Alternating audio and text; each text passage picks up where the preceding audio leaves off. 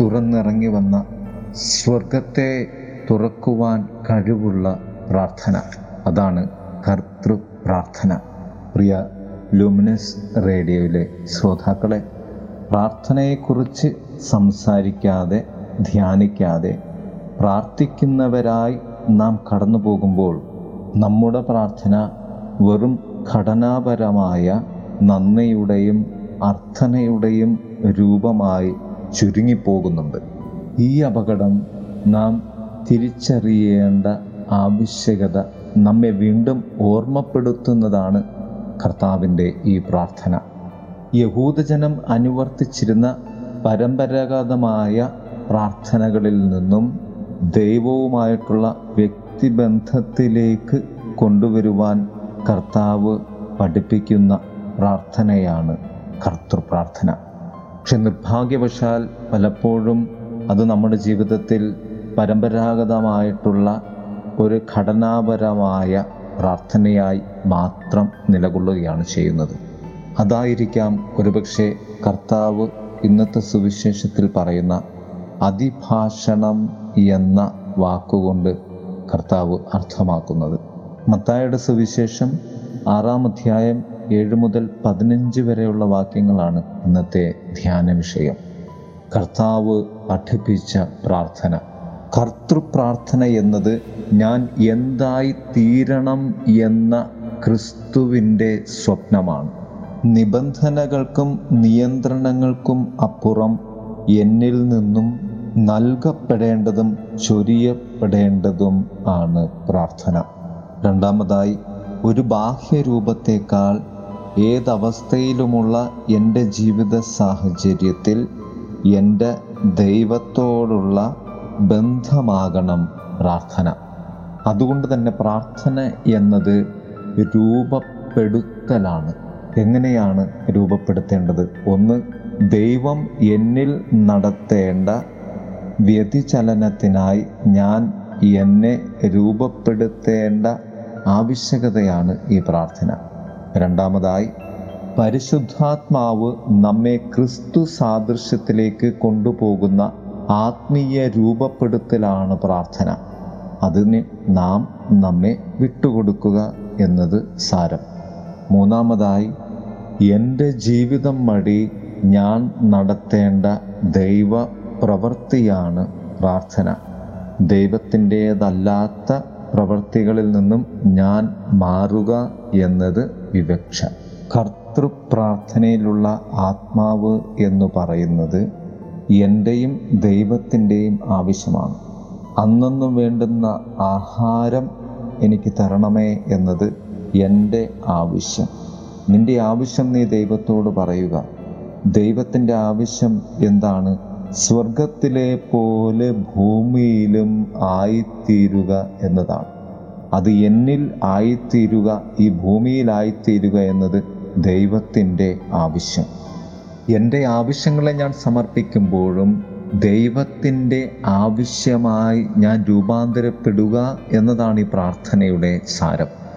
അതുകൊണ്ട് തന്നെ നിന്റെ അർത്ഥനകളെക്കാളും ആവശ്യങ്ങളെക്കാളും നീ ആയിത്തീരേണ്ട ക്രിസ്തു വളർച്ചയാണ് ഈ പ്രാർത്ഥന. എന്റെയും ദൈവത്തിന്റെയും ബന്ധത്തിലേക്ക് അത് എന്നെ കൊണ്ടുപോകണം. ദൈവം അവിടെ ഞാനിവിടെ എന്ന പ്രാർത്ഥനാ രൂപത്തിൽ നിന്നും നമ്മൾ ഇവിടെ എന്ന അനുഭവത്തിലേക്ക് കടന്നു വരുന്നതാണ് നമ്മെ കൊണ്ടുപോകുന്നതാണ് കർത്തൃ പ്രാർത്ഥന. ദൈവത്തോട് ക്ഷമിക്കണമേ എന്ന് നിലവിളിച്ചിരുന്ന മാറ്റലിയിൽ നിന്നും പ്രാർത്ഥനയിൽ നിന്നും അവരിനോട് ക്ഷമിക്കുന്നതാണ് അത് എന്ന ബോധ്യത്തിലേക്ക് ദൈവം നമ്മെ കൊണ്ടുവരുന്നതാണ് കർത്തൃ പ്രാർത്ഥന. കാരണം ദൈവം ക്ഷമിക്കുന്ന ദൈവമാണെന്ന് അറിയാവുന്ന പുത്രനായ ദൈവം നാം മറ്റുള്ളവരോട് ക്ഷമിക്കുവാൻ തന്റെ പിതാവിനോട് നടത്തിയ പ്രാർത്ഥനയാണ് ഇത്. അല്ലെങ്കിൽ അങ്ങനെ ക്രിസ്തു പ്രാർത്ഥിക്കുകയാണ് എന്ന് തോന്നിക്കുമാറുള്ള ജീവനുള്ള പ്രാർത്ഥനയാണ് കർത്തൃപ്രാർത്ഥന നാം ദൈവത്തോട് പ്രാർത്ഥിക്കുന്നതിന് മുൻപ് ക്രിസ്തു നമ്മോട് ക്ഷമിച്ചുകൊണ്ട് പിതാവിനോട് നടത്തിയ പ്രാർത്ഥനയല്ലാതെ മറ്റെന്താണ് കർത്തൃപ്രാർത്ഥന പ്രിയരെ നമുക്കും പ്രാർത്ഥിക്കാം. യഥാർത്ഥത്തിൽ ആ ദൈവവുമായി ബന്ധമുണ്ടാകുവാനായി അപരനുമായുള്ള ബന്ധത്തിൽ നമുക്ക് ആഴപ്പെടാം ദൈവസ്നേഹത്തിൽ നിറഞ്ഞ്. ആമേൻ. സ്വർഗസ്ഥനായ പിതാവേ നിന്നാമം വാഴ്ത്തപ്പെടേണമേ. അളവില്ലാ സ്നേഹം നൽകിയിടണേ. നിൻ രാജ്യം മണ്ണിൽ വരേണമേ. സ്വർഗസ്ഥനായ പിതാവേ വാഴ്ത്തപ്പെടേണമേ. അളവില്ല സ്നേഹം നൽകിയിടണേ. നിൻ രാജ്യം മണ്ണിൽ വരേണമേ. സ്വർഗസ്ഥനായ പിതാവേ പിതാവേ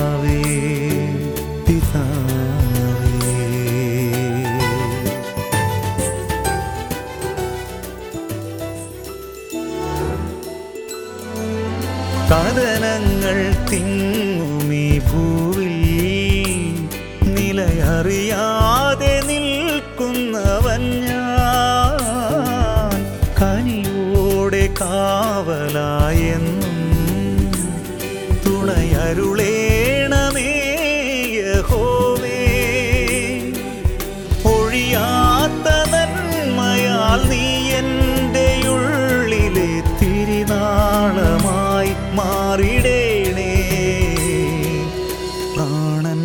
പ്രാണന്റെ സ്പന്ദനം നീയേ.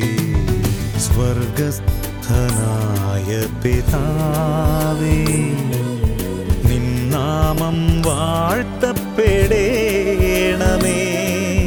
അളവില്ലാ സ്നേഹം നൽകിയിടണേ. നിൻ രാജ്യം മണ്ണിൽ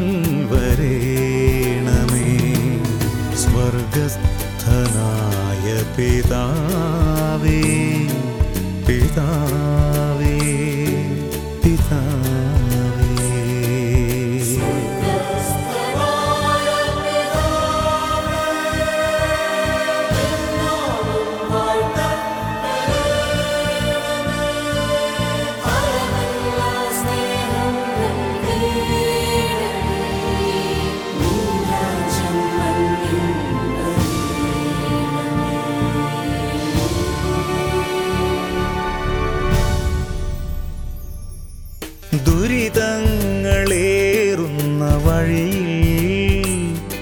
ദിശയറിയാതെ നീങ്ങുന്നവൻ ഞാൻ.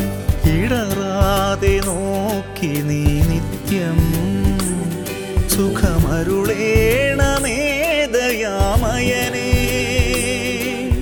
തികവാർന്ന പുണ്യമായി നീ എന്റെ നാളുകൾ വരധന്യമായി മാറ്റിടേണേ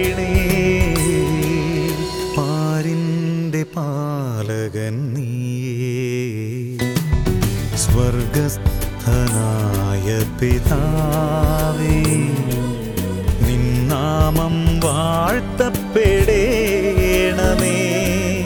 അളവില്ല സ്നേഹം നൽകിയിടണേ. നിൻ രാജ്യം മണ്ണിൽ വരേണമേ. സ്വർഗസ്ഥനായ പിതാവേ പിതാവേ তা